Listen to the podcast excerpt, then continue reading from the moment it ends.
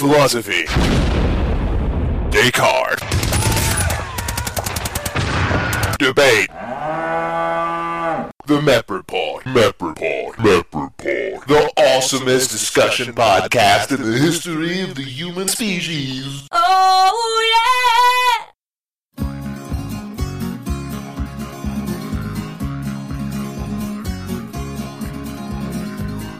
Let me tell you of an interview with an old man emu. He's got a beak and feathers and things, but the poor old feller ain't got no wings. Aren't you jealous of the wedge-tailed eagle? I'm better. Well, the eagle's flying round and round to keep my two feet firmly on the ground. Now I can't fly, but I'm telling you, I could run the pants of a kangaroo. But. He can't fly, but I'm telling you, he can run the pants of a kangaroo. In that case, welcome to Mep Report number 153, August 29th, 2017. That's right, we are all here.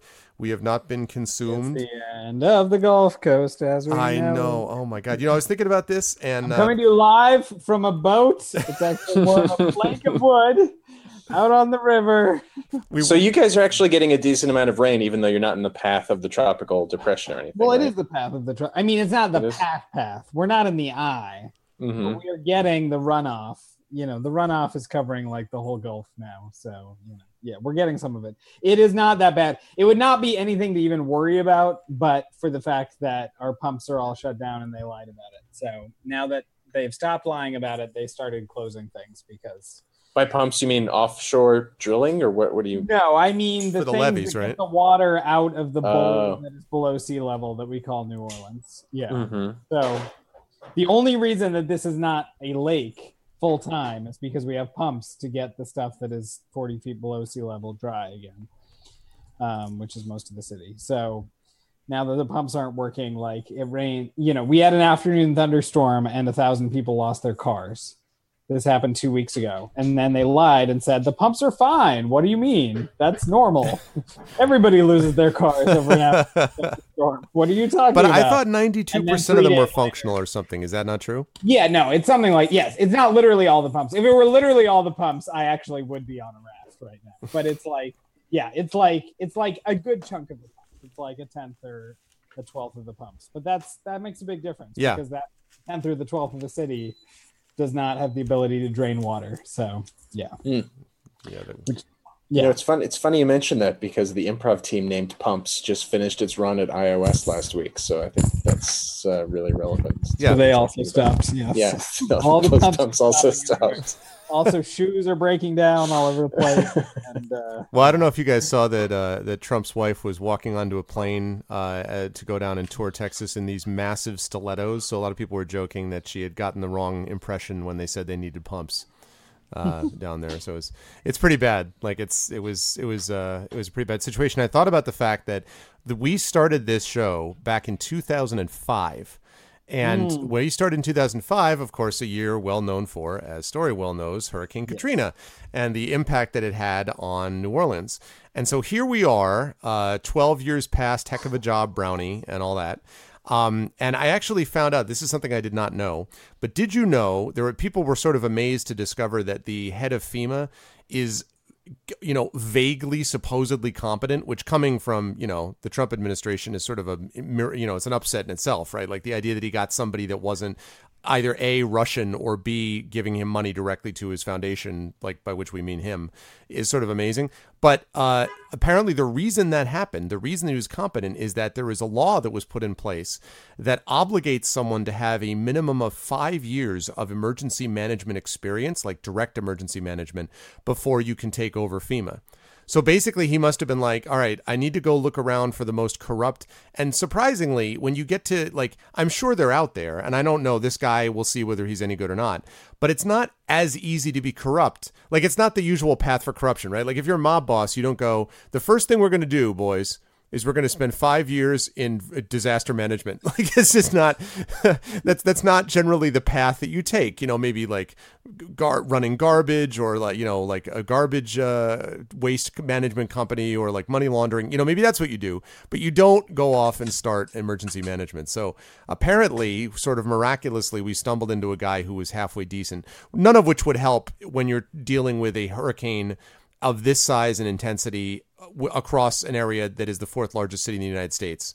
You know, we were like, watching so- um, one of the many streaming news channels that we have access to uh, to follow this stuff, and there was one news report that made a very weird analogy.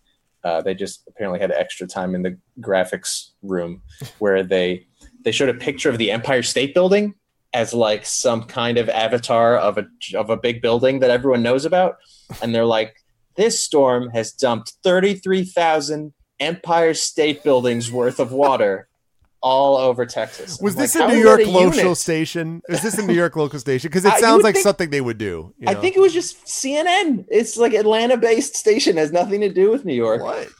And It's it so was weird. just like, what does that help me to conceptualize it better? 500 Oh, million reams of paper oh yeah, have been poured. Imagine the trees that go into the reams of. Okay, let me start over. 42 million wolves. If they all no wolves' ears. spilled their blood and it were water.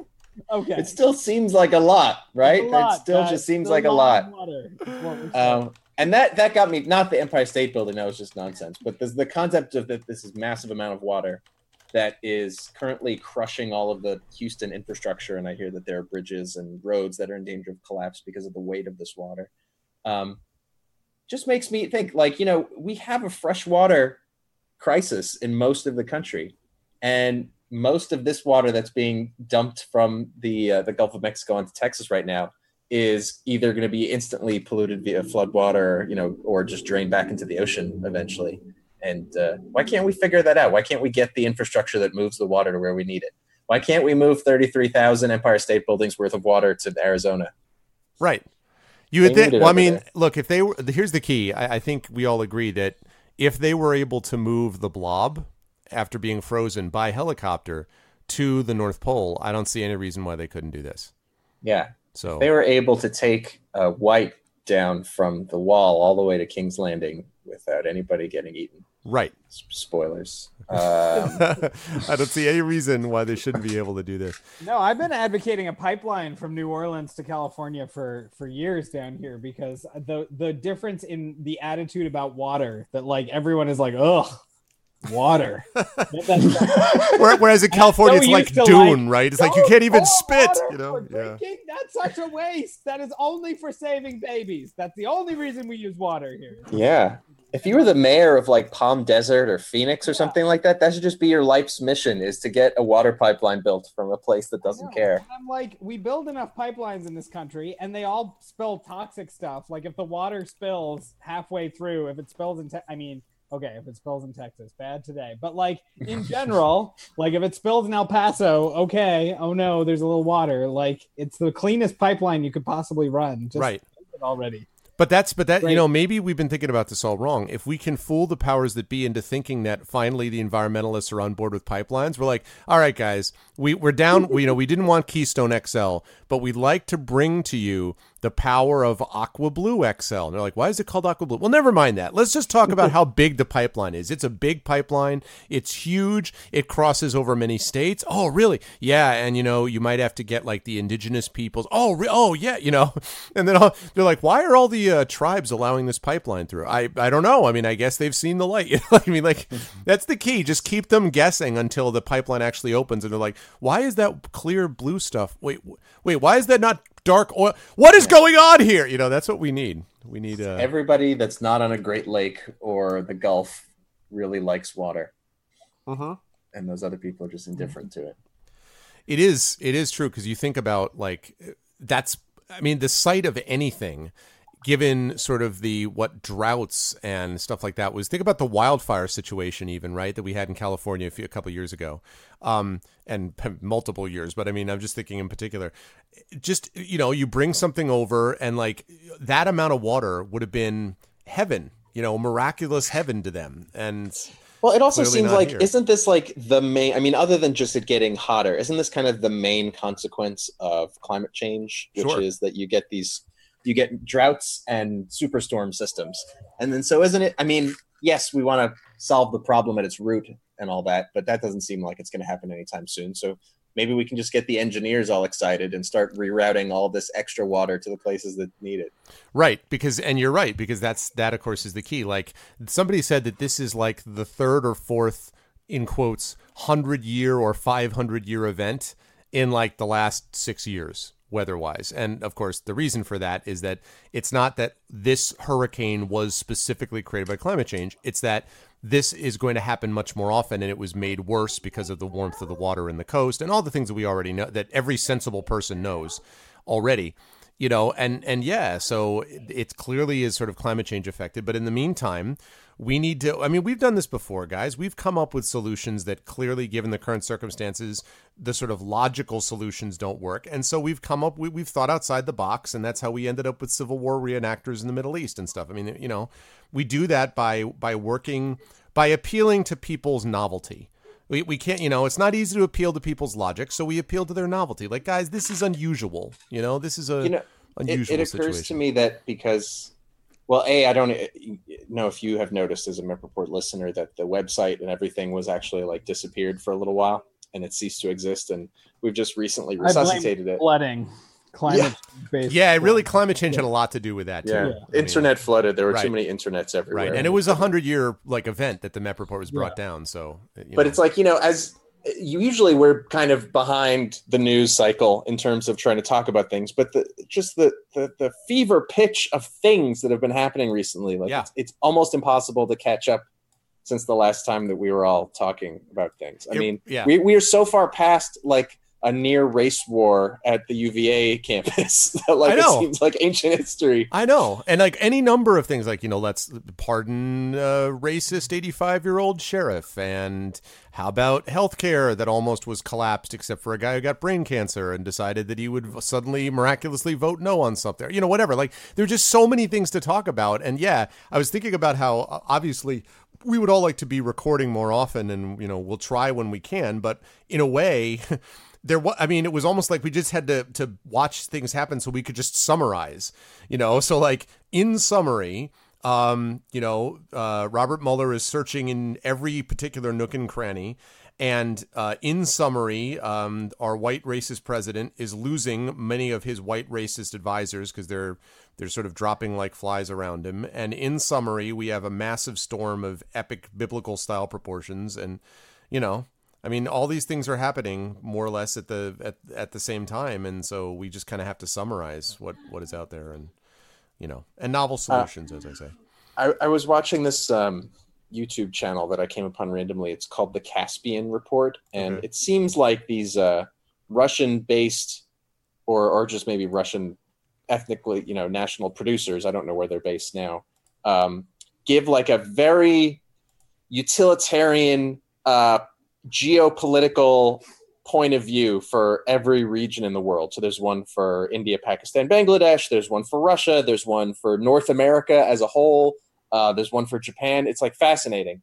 And the one and the one that they did for the U.S. was from last year, where um, I guess Trump had just been inaugurated. He hadn't done anything yet, and they predicted like a lot of the f- the major uh, goals of the campaign. Like they predicted very accurately. They're like, um, he'll try to dismantle Obamacare, um, but there'll be a long legal battle associated with it, and it'll take a long time.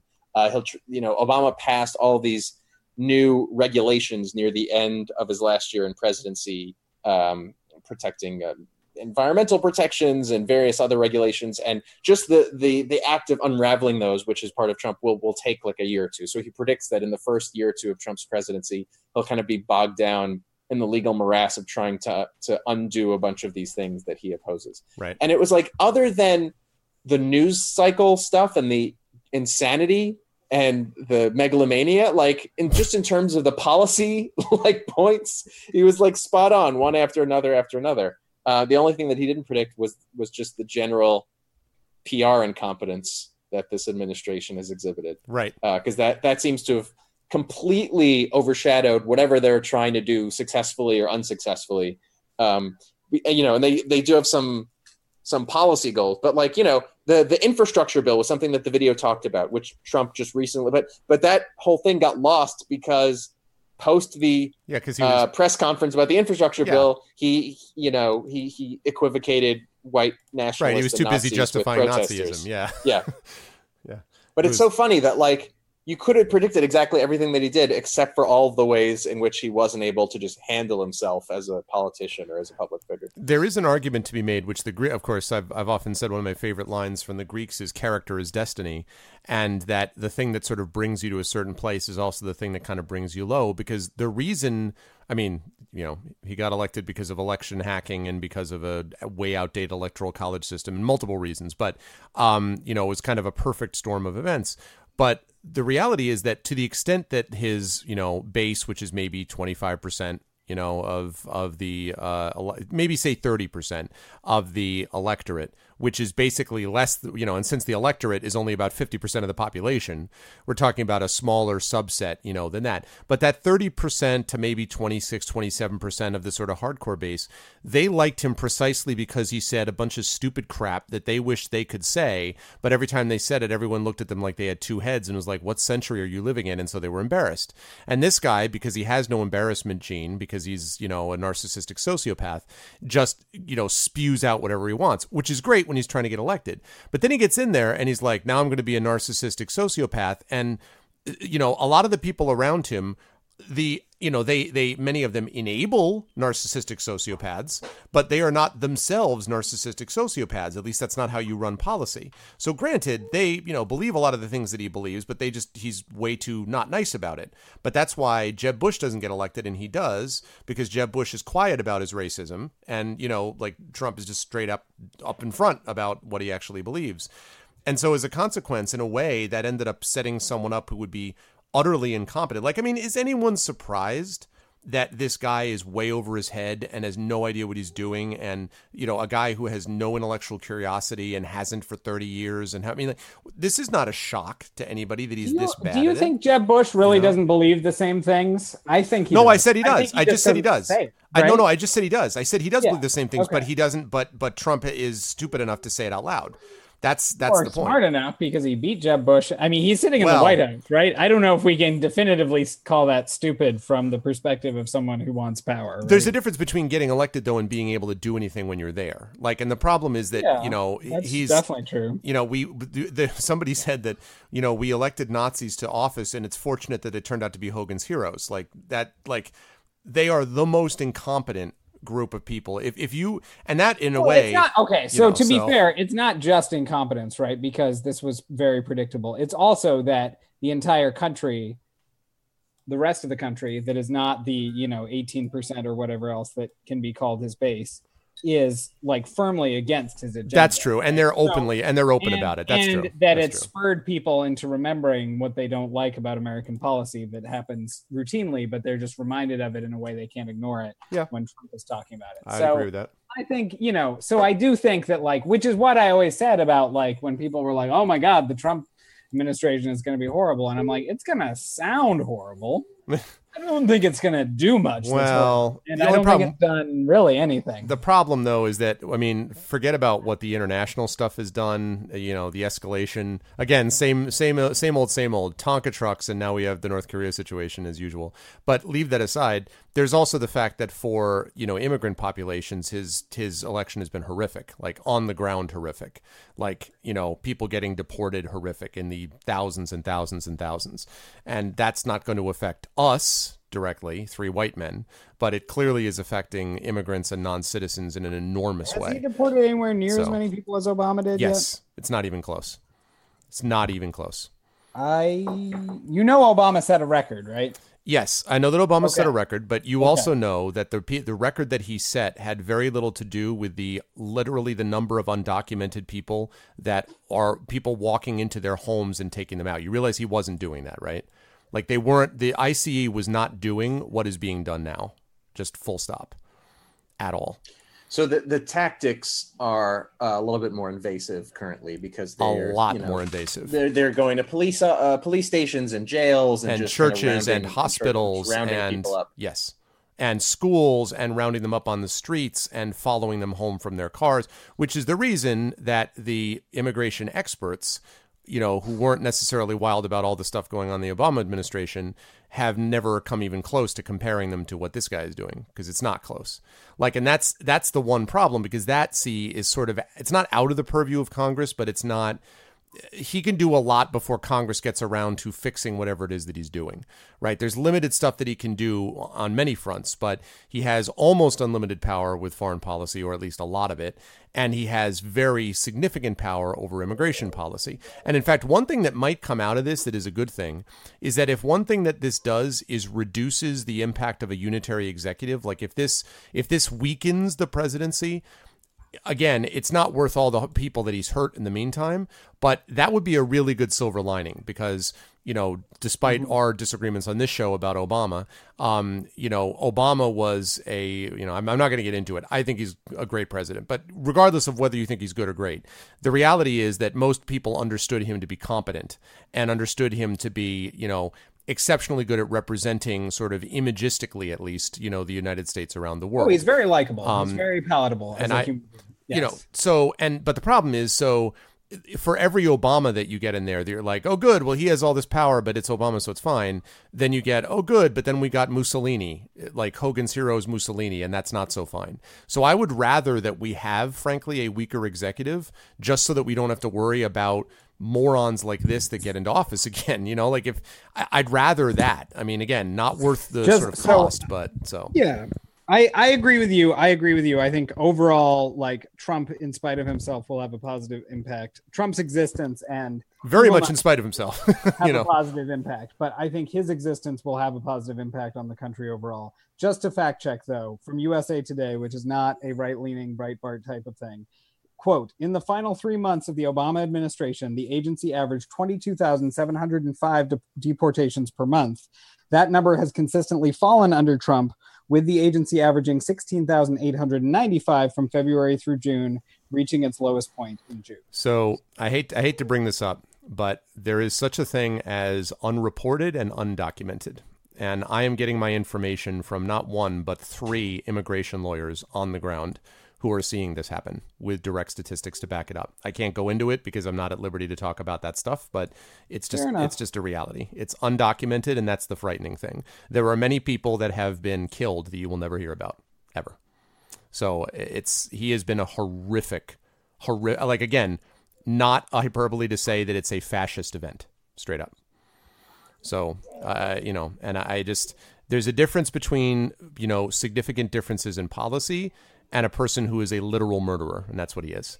So I mean, every just- president's a murderer. Well, okay, fair enough, Let's fair enough. Clear about, like, But fair enough, but I mean, right. you know, Like, he is the a role of the presidency is is to murder a Uh, lot. I don't. Okay, I don't agree with that. But let's let's avoid the hyperbole just a touch. Uh, but Uh, What hyperbole? I, he literally woke up in the morning, had a list of people to kill, and said, "Kill these people."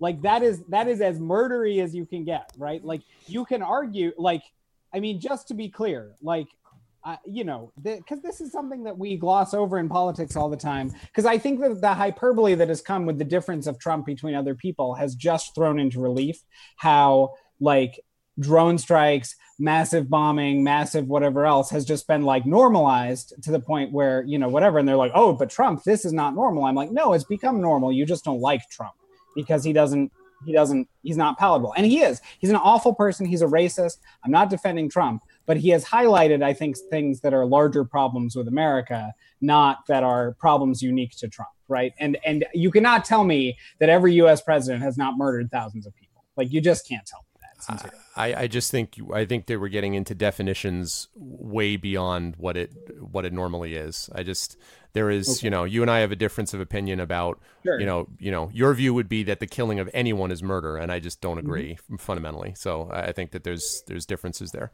um, but.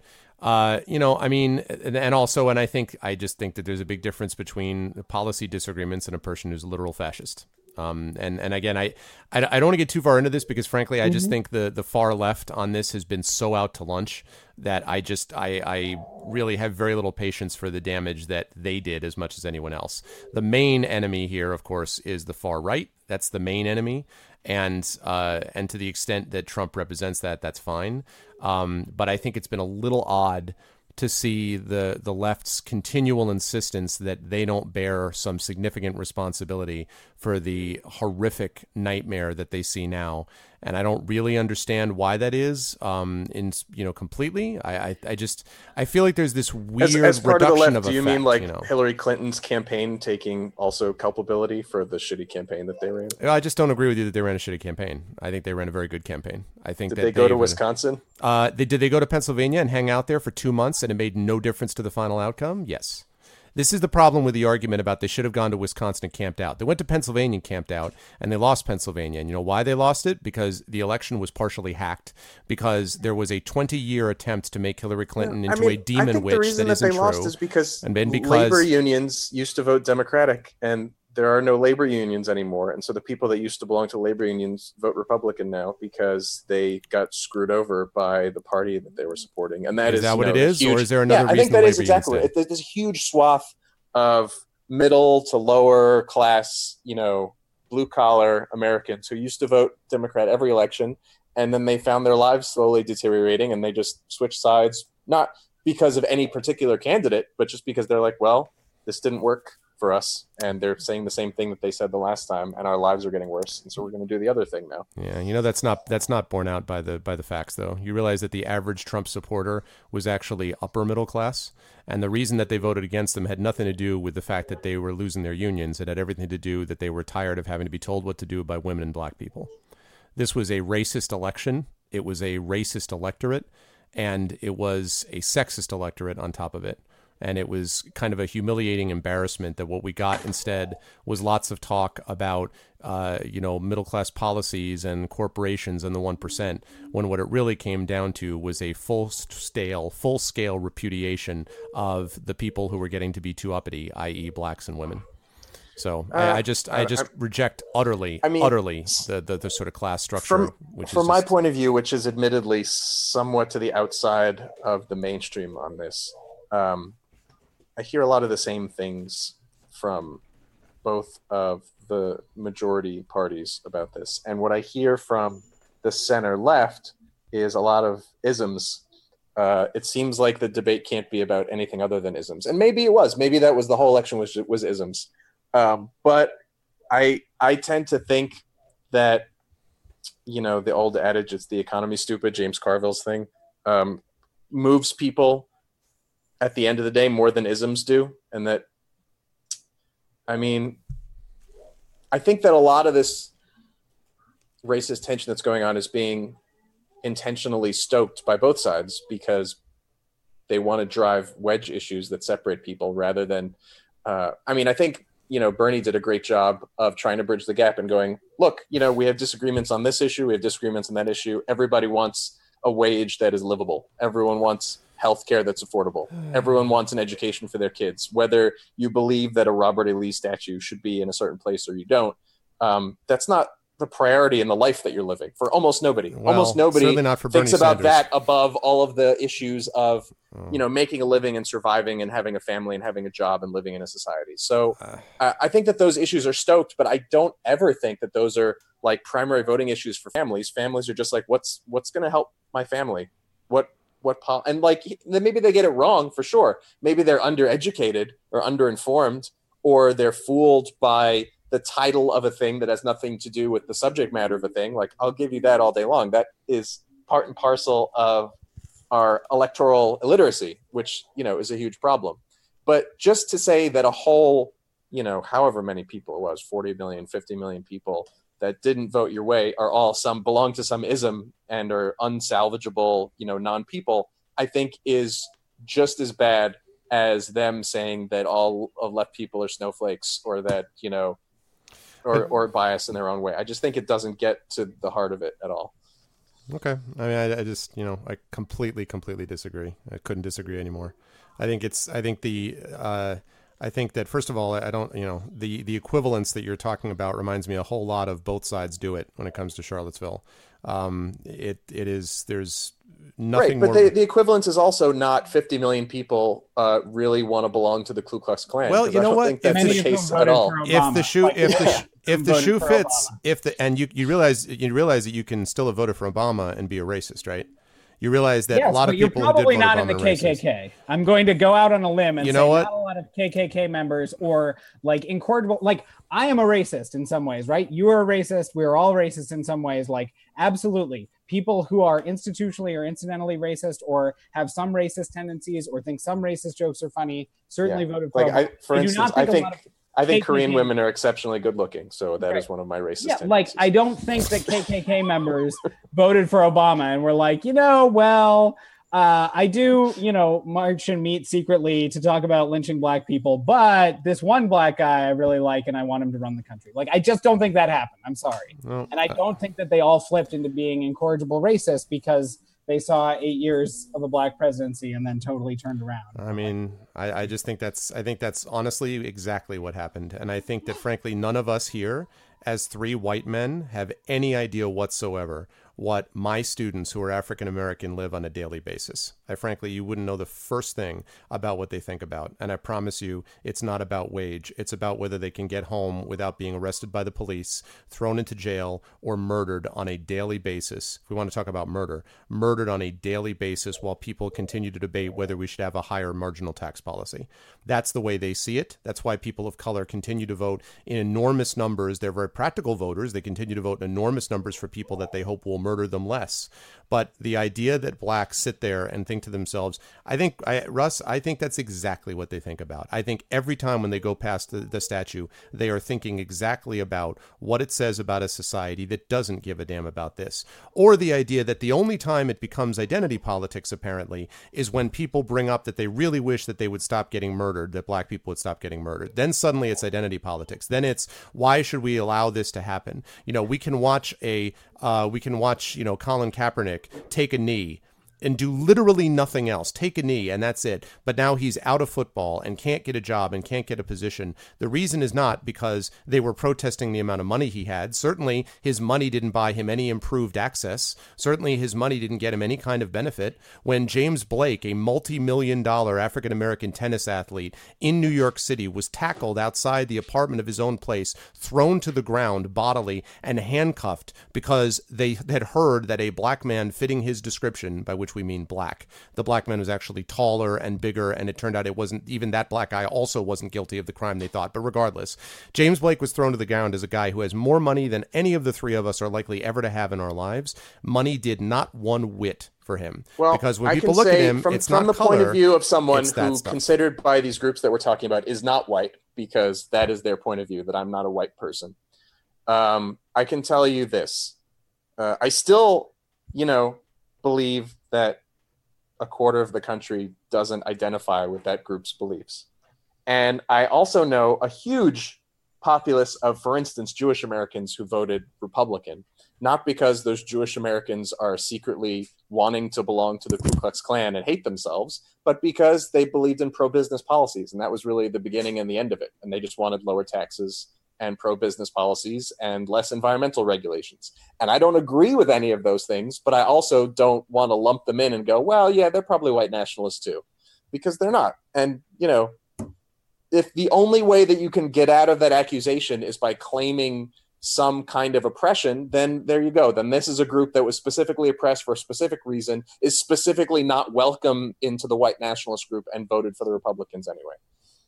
I mean, I don't know you. You know, I don't know what the percentages are. I'm pretty confident that the vast majority of Jewish American voters did not vote Republican. I may there may oh, be a, big huge, chunk, a huge swath did though. A huge amount. well, what is a did. huge swath? Fifteen percent, twenty percent? Let, let me look it up.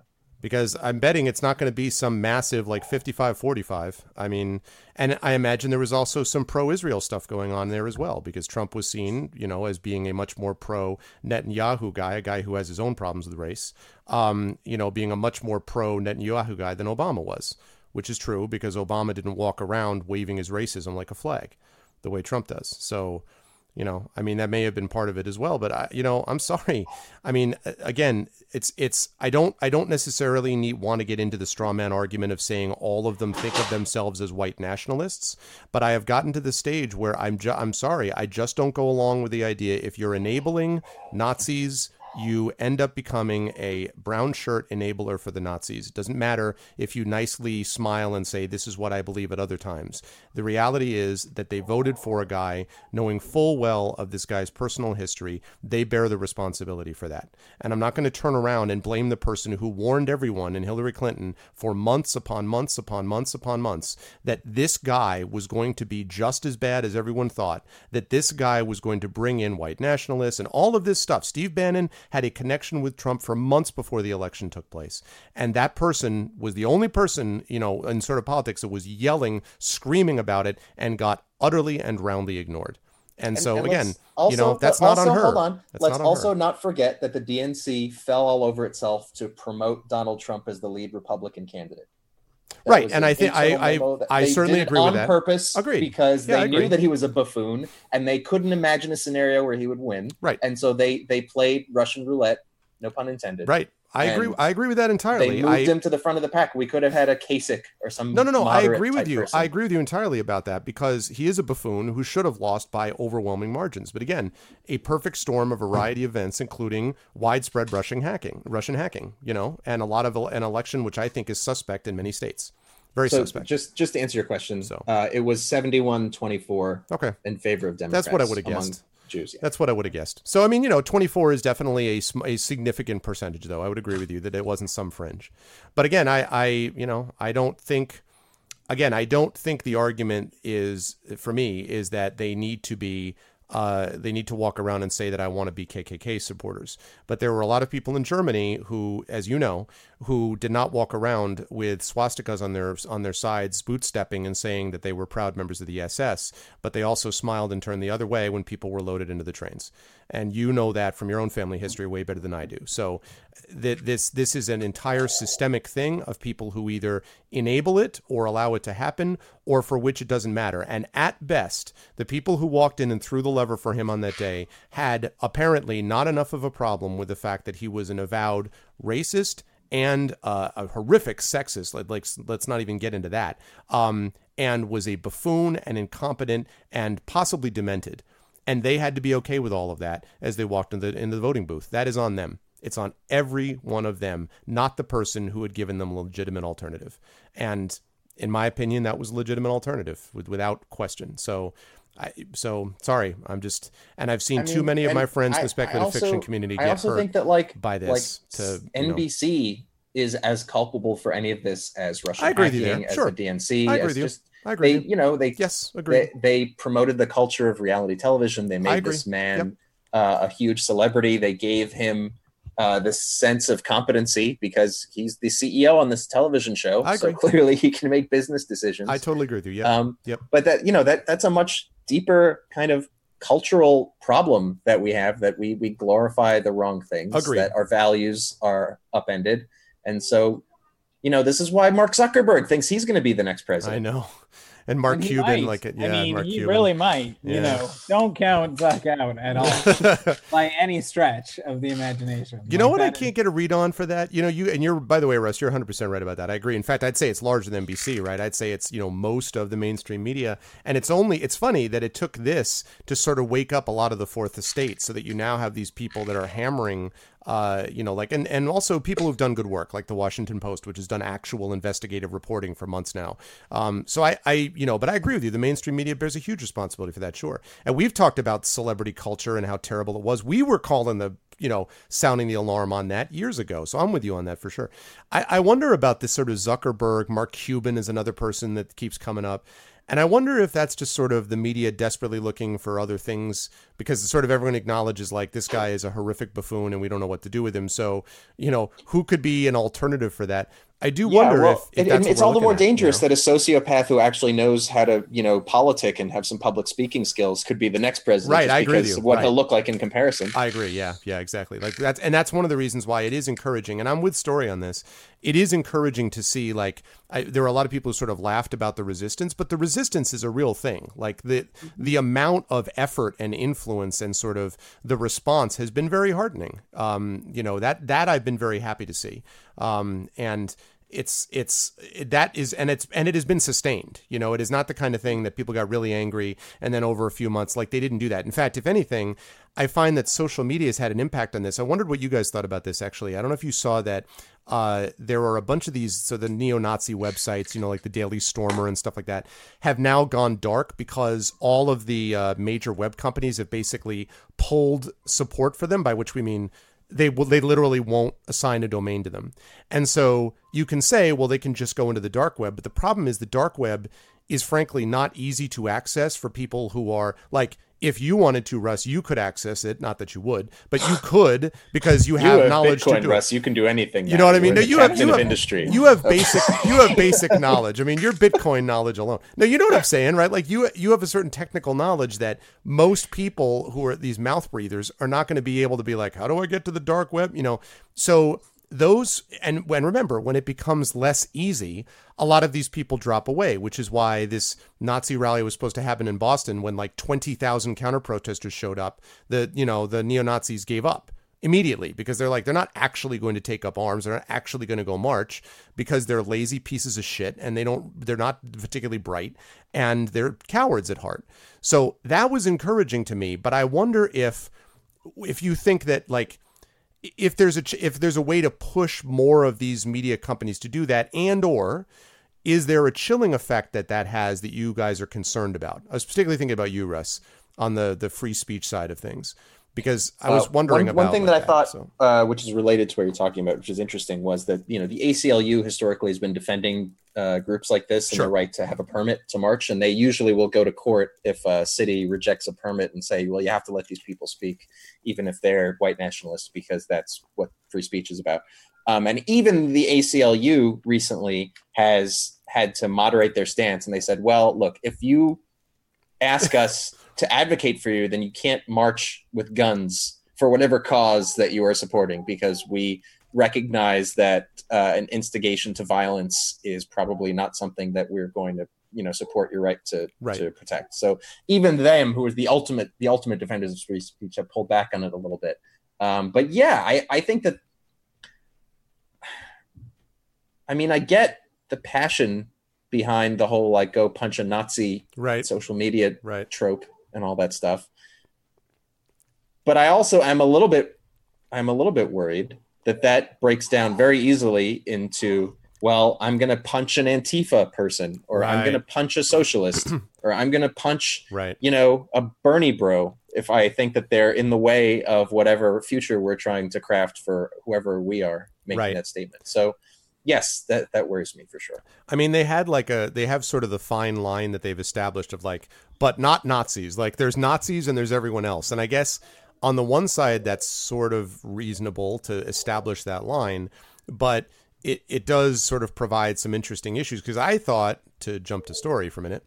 I thought mm-hmm. about story when I was watching the whole punch Nazis thing because I because Yeah. it's funny. There's like it's like there's two groups. It seems to me, or I mean more than that, but two groups in this particular regard. On the on the farther left, let's say that one side is the very sort of strongly pacifist side, and the other side are like this is the second time I'm going to swear. Fuck all the Nazis, right? Right. And like and it and they're just basically like we don't care. Like uh, they more or less would advocate. No, we think you should just shoot and kill Nazis. Like we sent people in World War II to kill Nazis, and you should kill more Nazis. So I'm pretty clear. I'm pretty sure that you were not on this train story, but I'm wondering like I'm pretty sure you're off that train. But I'm I'm, wondering. like Zimmy on 9/11, who was like, Yeah. "Well, now you're not a pacifist." right, Like, right. like, no, exactly, exactly. No, but I totally thought about you, and I'm like, uh, I bet I know where this is going. But so you're obviously not going to be on that train. But my question then would be, where do you, like, when you're talking to people who otherwise would be your allies in many regards, right? Like, Mm-hmm. Right. where do you sort of come down? Like, do you, like, for example, if the Nazis say you do not have a fundamental right to exist, we will just eliminate you. Can you non-violent them out of that? You know, can you can you sort of stand up against that? um, because I don't know. I, I just was thinking quite a bit about the impact of this. I think I come down more on your side about that that we cannot Yeah. go around punching people because it just confuses things too much. But anyway, Right. I mean, I like what the ACLU did with this, you know, which is maybe a roundabout way of answering your question. Like, obviously, I, d- I don't support punching Nazis or punching anybody. Um, and I like what the ACLU did about this. You know, as I understand it, the distinction they made was less about ideology with Nazis and more about, you know, they were going to stop defending or advocating for rallies where people brought guns right. um, and i think that's brilliant because that is a separate like there is a very different issue and as someone who by the way like drove and walked by i mean monument shit started here right the monument fight Sure. began in new orleans it was fought in new orleans i discussed it with people in ubers in new orleans like this it, you know this was this was Oh yeah. ground zero for that And by the way, quick note: Mitch Landrieu, your mayor, is a very, very He's impressive guy. he's pretty cool Very pretty impressive guy. Yeah. Sorry. Yeah. Go on. Yeah, for sure. No, I agree. Um, if he could just get the pumps working, it would be great. He's That's trying. what- yeah, exactly. So, um, no, I mean, I actually worried that this pumps was going to be his like Chris Christie Bridgegate because he's clearly like priming himself to make, uh, you know, to make some sort of a run at something. You know, I'm not saying president next, but like to position himself to be able to get there fairly soon. Yeah. that's went viral and whatever. And you know, I mean. I Dude, know, his his more- speech on that was so impressive, really though. good. Like Yeah, so really impressive. It really really good Yeah, it anyway. was really good it was it was brilliant i think it actually changed some minds here but you know the only reason new orleans wasn't charlottesville over the monuments is because you know new orleans is not a conservative bastion and a good old boys Right, club like right. all of the conservatives we have here are shipped in from out of town which is where all the gun waving Yep. confederate advocates were or they're 85 years old you know like right. the, the the gentry that were on my old nonprofits board and stuff like that that are that are north of 70 are all still very conservative and super racist but everyone else you know in new orleans is is pretty Yeah, pretty about that. Mhm. so so anyway so yeah so you know we had two months of the people with the confederate flags and the guns camped out and you know keeping a vigil and families like not being able to go out because there were all these guns. And that is a very different message. That is not a speech event right? Like you know and it's and it's difficult because first amendment and second amendment and the second amendment is supposed to be holy and we all know how we all feel about that. But like yeah. but you know but but it is, it's true. If you there is a huge difference between going to charlottesville wh- but whatever your ideology is whatever your belief is between going to the streets of charlottesville or going to anybody's streets with signs and your your person and going with an arsenal of firearms there's like whatever you're sure. selling whatever you believe Agree. that is a huge message difference. And I think the ACLU got it exactly, you know, I don't always agree with the ACLU, but I think they got it exactly right in saying, you know what, if you're going with a bunch of firearms, you're actually making an intimidation and a threat. And whatever you're advocating, you could be saying, you know, no more tomatoes, and you're making a huge threat. Well, those people are doing God's work. Let me just say, like those people are doing God's right, work. right. You know, I hope if you they go have to good a, if you aim. go to a tomato Tomatoes are small. And you say no more tomatoes, and you've all got AK-47s. Like that is intimidation, and that is threats, and that's not protected speech. Right. Okay. So, um, Maybe you know, are just really yeah, proactive about your beliefs, and you're Right. just Oh, really yeah. ready to end the tomatoes. The Right. my tomato. um, but but you know, but as a pacifist, I I look at what you know. I'm like today's. You know, I mean, I often feel because I am so the only voice on this. Like I am the lone voice in a very wide wilderness, or one of three voices, or something. So often, and I feel like so such an outsider. I mean, there's times that I look at at Nazis and I'm like, well, they've got friends who agree with them. like I sure don't. You know, it's like it's like when people talk about unfriending people over politics, and I'm like, well, I just wouldn't have any friends. Like, like I haven't even started talking to you about how I feel about eating meat. Like, you know, you're calling me the monster, and you, you know, like, like I just, you know, that's my only uh-huh. option. So it's like, Right. you know, so I look at today's Nazis, and it's like, well, that could be passive. You know, North Korea, North Korea lobs a nuke, and then pacifism is the new, you know, persona non grata. You can't talk about your pacifist beliefs. Blue Pyramid is defunded and and taken off. You know, so I definitely see as as an iconoclast and an outsider, like, I definitely see the problems with that. But obviously, I think a huge distinction comes in violence. But the violence doesn't justify a violent response any more than it does any other um, time. I agree, Quick and I'm, I'm speaking- basically with you on that. Sure. Speaking of violence, quick note. I don't know if you guys caught the thread about how the left out of nowhere has like embraced the insane clown posse because it turns out No. Oh yeah. it turns out that the insane clown posse hate Nazis and like it's their squadron of goons that they need. So because I, I, I don't there were like two rallies that are I think it's upcoming in September. Like Insane Clown Posse has a rally like the same day in city that one of the white nationalist groups does. And so everyone is looking it's like it's like Clegane Bowl in Game of Thrones. Like everyone can't wait to see what happens when the white nationalists face off against the Insane Clown Posse who are apparently known for their goonism and the fact that they hate fascism uh, and are just weirdos who hate fascism. Jesus, I, I, you know, only we, I love the fact that you know everyone talks about the fact that the Onion gets outstripped all the time by reality. I love how only on our show, which has spent more than its fair share in satire, do we have a scenario where we're in August 2017 and we're like, so maybe the insane clown posse can be allies again? Like, like what the? Fl- I mean, really? Like, uh, yeah, you know, yeah. I know. I did not actually see that. I feel like there's a certain bizarre quality, though. Not just. I mean, there's as you guys know, there's a bizarre quality to all of this as of late. But some of this, like tiki torches, really? Like they? Re- I, I just.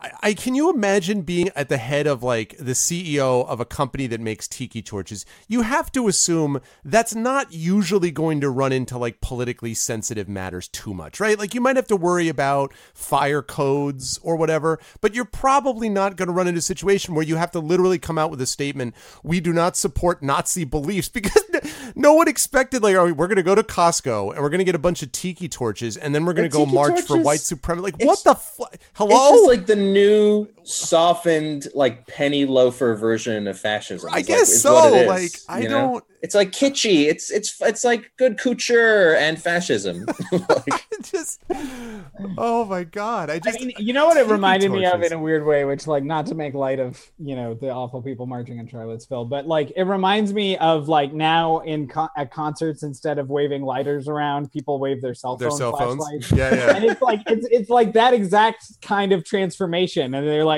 where do we even get a pitchfork anymore? Yeah, we can't do that. Can you build a cross to burn it? No, I never took. we have a shop. Well, pitchfork app yeah, and they're like sitting there at hmm. Walmart and they're like, okay, Yeah. we've got the guns at Walmart, we've got the ammo, we've got the body armor. Like, what else can we get? The Walmart shopping run, and it's like, well, these these light up. Do you have forty thousand of them? Like, just know, like uh, can't find a pitchfork, but here, here's a garden weasel. How about that? but can you imagine being the person who's working the counter right who's working the the cashier right who's sitting there as they're coming up with carts full of tiki torches all these guys dressed in button down shirts or whatever and they're you're like and it's like I assume it, you know it's like dur- it's during the day right so it's probably like 1 p.m. in the end they're like uh you need is like yeah i have a couple more carts full okay you're gonna buy 5000 tiki torches? Yeah is that okay? I'd like to you know because that's what they did. They didn't get these on amazon. Like i mean 5000 t or whatever the number was is the luau to What? end all luau's. i just don't even yeah i I feel like at some point, but of course, and it's funny too because I actually checked out um, on occasion. Uh, I go into a place and then take a shower by looking into the alt right side of these things, um, and the alt right, which is you know just means white supremacist, na- nationalist, Nazi. Um, but the and they were basically yelling at these people because they were like they called it Nazi cosplay. And they're like, we're so tired of the Nazi cosplayers. They're like, it just sets the movement back, and they're so dumb. And of course, there's no repudiation of the message because they they believe that they're in this existential fight against, uh, you know, the horrible tide of brown people. Which basically, to put not to put too fine a point on it, is essentially because they don't get to be as entitled as they used to be. Like what they're mad about is not that they lose jobs; it's that they don't get to yell racist slurs at people they think took their jobs, and then have people call them out on it. They don't like that. Right? They just want to be able to be racist without anyone saying anything. So that's what it really means. But anyway, so they're really mad at these people because they're like, you really ruined it. And they so they were going off in this big thing about the cosplay. So I was like, I guess in the right sort of twisted vision, cosplay is sort of like it's it's kind of this nerdy thing that doesn't really it's sort of amateur hour. So if we say Nazi cosplay, it's Oh, kind Greg, of you're, you're going to start triggering all my friends in LA if you start saying that about cosplay. I'm not agree. I don't agree with them. I'm trying to think. I'm telling you, this is the right wing mind. I don't agree with them. I've seen some amazing cosplay. I don't think of it that way. I would also would I be know the last some person. cosplayers. Oh, I believe be it's ama- It's unbelievable. No, I've seen unbelievable cosplay. I mean, I've also seen some bad cosplay, but that's I've also seen bad writers and good writers. I mean, that, you know, um, no, I've seen some amazing cosplay. That's not me saying they're nerdy. I'm just saying that was sort of the impression was they kept using it as this pejorative, like Nazi cosplay, Nazi cosplay. So I was like, I don't, I don't, I don't know what to do with that. But they're obviously mad that they I mean, said why is it things offensive? publicly. Wouldn't we love it if people start dressing up as emus in solidarity, even if they didn't believe exactly Yes. the same things that we did? I Yes. think we would think it was great. What and if they carry tiki torches, even better. No, yeah, I mean for sure. I don't, I you know, I I think I see sometimes this stuff. Like I just saw some um one of the campaigns I run. Someone did. She's a professional cartoonist, but she's playing in the campaign, and she did this art of all the characters, and it was amazing. I'm like, wow, that is the coolest thing. And I would think that even if some random person did some really crappy stick figure drawings, I would still think that it was really cool that they were thinking about it this way. But or like pasted a CD of their recordings. their Right. I would think that would be an Great. indi- We have a long indication of their commitment. Yeah. I that mean, sort of thing. you know? Good. But but it's not but you know apparently these guys are like no we we want them they don't have the right look for the movement like they're all in a corporate boardroom deciding like how to brand Nazism for the 21st century Well, there's got to be infighting in every movement, right? You gotta you gotta imagine. I know? guess but this is this seems really uh, yes I mean of course but this seems to be particularly problematic because it's it's Yeah. sort of Just- people who are bad people case- yelling at other people. in case people you doubt know? that there's infighting in every movement, I want to remind you that as a person on LA's Harry Potter improv team, that we have survived infighting? at least three sabotage attempts by the largest Harry Potter fan group in Los Angeles. Oh, please tell because- Please tell us right now. No, no, tell us all the gossip right now. Uh, please, I Um, want to know all about it. So we, With names you know, we got pretty big. You know, we did some big shows Yep. and we ran some big Harry Potter themed events. At one point, we almost broke downtown LA by like wrapping 2,000 people around this uh, very popular bookstore called the Last Bookstore. Yeah, Um, remember? And so, in the wake of this, the the previous uh, head honcho of the Harry Potter fan community, known as the LADA, Los Angeles Dumbledore's Army, um, Of course. who we did everything we could to reach out to them. We invited them to our shows. We tried to coordinate, you know, when we were had had our turn as the more popular Harry Potter entity, we wanted to co-produce events with them. They wanted nothing to do with us. They like heckled our shows. And then when and I'm pretty sure this is true, although I, I still have yet to verify this completely. So we were invited by Barnes and Noble. Barnes and fucking Noble at the Grove, the biggest Barnes and Noble in the, the city, certainly, maybe the state. It's huge. To be like the headlining act at a uh, winter Yule Ball event that they were hosting. Awesome. And we were booked to do this thing. And like two days before the thing, we got contacted and we're like, oh, we uh, we received this letter from uh, Warner Brothers that asked if you, you know, please not not allow them to do this performance since you're not officially as- affiliated with uh, J.K. Rowling and you're not part of Warner Brothers. And so we were obviously crushed, uh, you know, that this all happened on no notice and everything. Um, and I like did so much private investigative work. I like went called up Warner Brothers. This doesn't I sound like you at all. Not at The all. it? labyrinth of like every major yeah, legal department. I went through the IPR department. I went to the like performative department. Like anyone who uh. could have anything to do with this event or care. And I talked to every head of every legal department who were all very nice and very polite and politely told me they had no idea what I was talking about. They had never heard of our team. They'd never heard of this event. Even if they had, they didn't see any reason why we couldn't perform at this thing yeah, that doesn't because sound right. Like people we're- do stuff all the time. yeah, we're an improv team. We're not like Right. there to you know do readings of J.K. Rowling's books. Like we're as transformative a medium as you can imagine. We don't even Oh, use the characters in the story. You know, Right. we make up our own Right. stories with our own characters that you know exist in a world similar to Harry Potter. So I go back to Barnes and Noble to their like corporate people and I'm like, okay, so I did my due diligence. I talked to every person that mattered. I even got a reference from Barnes and Noble to talk to this the private entourage of J.K. Rowling, headquartered in London. Uh, I had to give them. I waited until 2 a.m. my time so that I could call them at their morning. Did you call them and did they take you to Diagon Alley? And I know. Did you do the secret password? Did you do it through the Floo Network? yes, they sent it That's to you by owl. You're like, Choc- Yeah. chocolate frogs. I need to speak to someone. Please. chocolate frogs. Chocolate frogs. Uh, and and they told me they're like, it's fine. here's a list of guidelines for performance and fan groups. As long as you meet these guidelines and don't use any of our official uh, graphics in your imagery, and you put a little disclaimer on your website saying that you're not an official representation of you know Warner Brothers or J.K. Rowling, it's fine. I'm like, great. I go with this dossier. I was gonna say you take it. research. JK's signature. Yeah. Yeah. Owl print. And he, and he has it all leather bound, Okay. right? Yeah, it's all Yeah. leather bound, like as he brings it in, like Yeah. I go back to Barnes and Noble, and the this lady in corporate who, you know, first of all, she wouldn't even give me the letter that she claimed to have received about that saying that we couldn't perform. And I'm like, well, I need to see this letter so I know who to contact and see what the problem was so we can have a discussion about this. She's like, well, you'll have to speak to my legal team about that uh, because I can't just give that letter to you. I'm like, just and then every attorney at Warner Brothers was like, "Really? They didn't give you the letter? We want to see the letter. Can you give us the letter? Who's we, we would all like to see this letter that none of us have written that that doesn't exist." And so when I call back this executive from Barnes and Noble, she acts like I'm like a like there to seize her car or something like that. Like she's like hiding under her desk. She doesn't answer her phone. I'm and you know how tenacious I am about stupid, stupid, meaningless things like no, this. no. No, you let I'm things like- go immediately. I'm Even having that her coworkers- Like it's getting in the way of your building your footprint for your actual improv. oh, show. of course. No, no, no. This is not unreasonable at all. Yeah, Like, no, no, it has nothing to do with the improv team anymore. It's just like I know now I'm you right. gotta win. I know I'm right, and I'm going to prevail. This is I brought down MLB, son. You know. yeah who's next like honestly and I, i'm having her her own coworkers at the branch in i think alabama where her barnes and noble is where the corporate office is where there's a store there. I'm having her coworkers like leave post-it notes on her desk like call back russ. Call back russ. Call him back. Everybody in the store knows me. Oh. And like she will not answer her phone.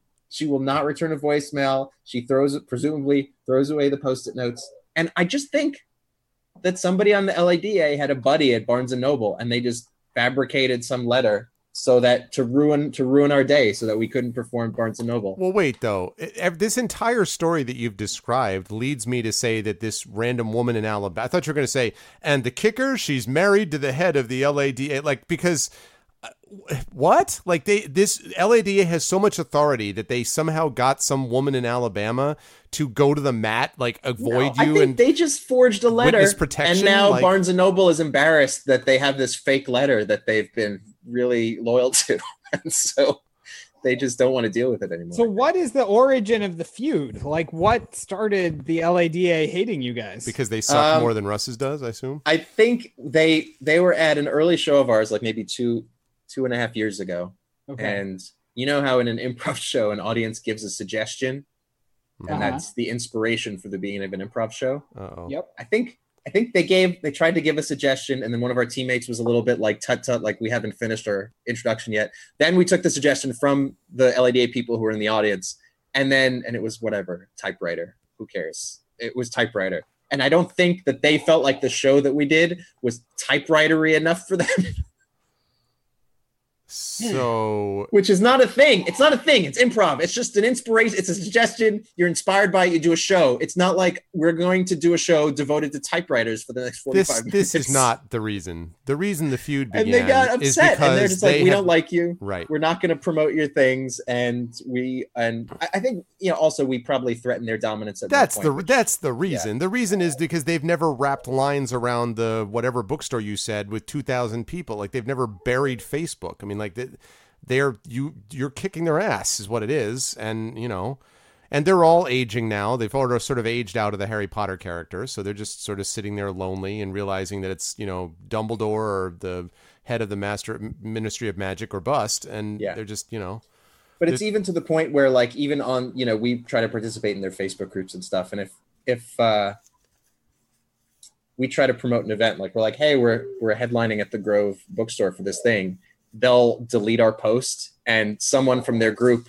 will be like i wonder what we can do tonight well i don't feel like going to the grove that seems too crowded where else can we go that's not specifically the barnes and noble at the grove so that we don't run into this other group. It's really How big is this? I mean, do do they have any followers left? I think that you just oh yeah, crushed them, thousands don't of they? members large. Like they they're you know they're But they're you guys are bigger than. Wait, how many members do you have? Like as far as Well, we don't have members. We have like our currency is I don't know Facebook likes, you know, uh, or how many like people will show up to an event that we put on. So it's hard to say because we do shows. We don't do, we do some events, but most of them are shows. They're not just events where wait. unlimited amount of people can show up. wait a second though, how many people are actually like performers in LADA? Do you think? They don't. They're not a performance group. What the flip are they? They're just a meetup group. This meetup group doesn't like you? That's why it didn't make sense to me, Greg. no, now it doesn't make sense to me either. Now I don't not understand. Like they're they're Dumbledore's improv. No, They're just folks who like Harry Potter who should Yep. up. Like that's Yep. what I don't. That's I what thought this was an like it. improv group that you were in a war with, like another No. improv. Oh, No. no. Okay, now I'm with story. This makes no sense. right? Yeah. it doesn't make sense.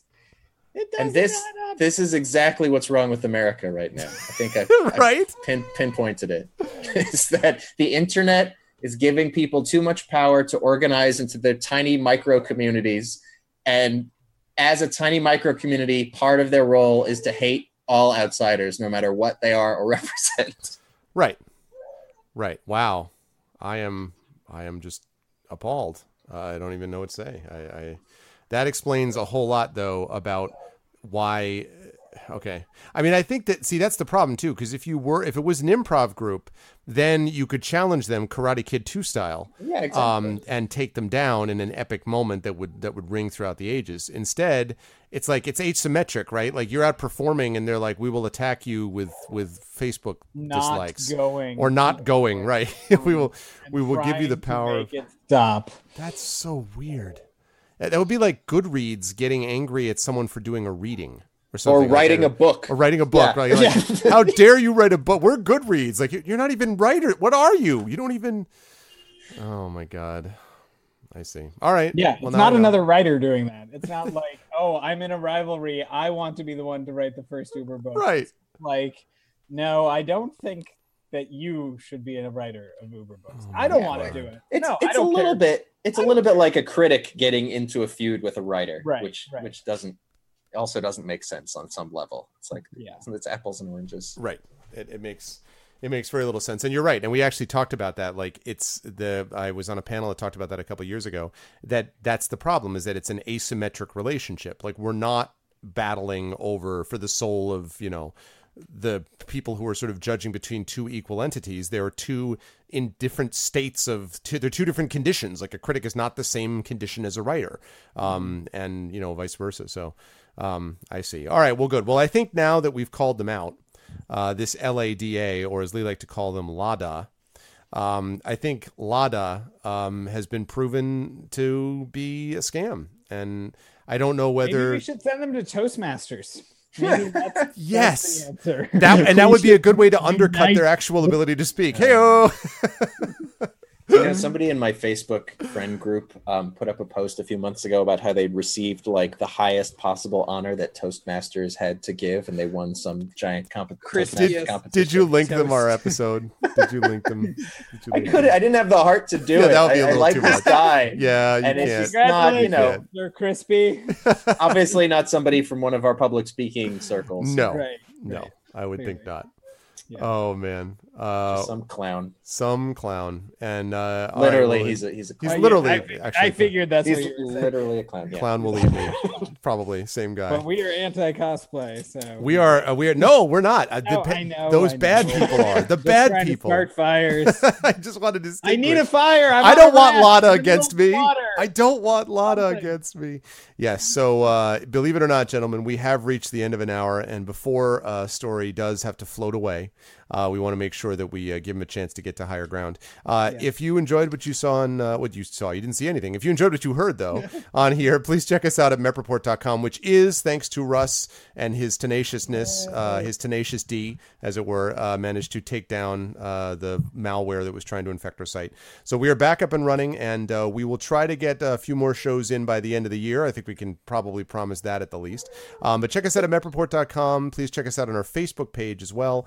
And And uh, yeah, and please let us know what you think about um, Nazi cosplay and whether or not uh, Lada is uh, not an organization you should listen to. Say goodbye. Oh yeah, Nazi cosplay and Harry Potter cosplay. How much crossover is right there? That's that's border Only borderline. Lada. There's Only some close. Lada. Start the rumor. some border- Oh, God. the Venn diagram exists. Well, the last time I saw old man, he knew him better. And it's one guy's his name Bob. He was chasing a female, he knew um, him better. Wears an armband, As he shot past, I heard him say, Say goodbye, Lily. She can't fly, but I'm telling you, she could run the pace of a kangaroo. But She can't fly, but I'm telling you, she could run the pace of a kangaroo.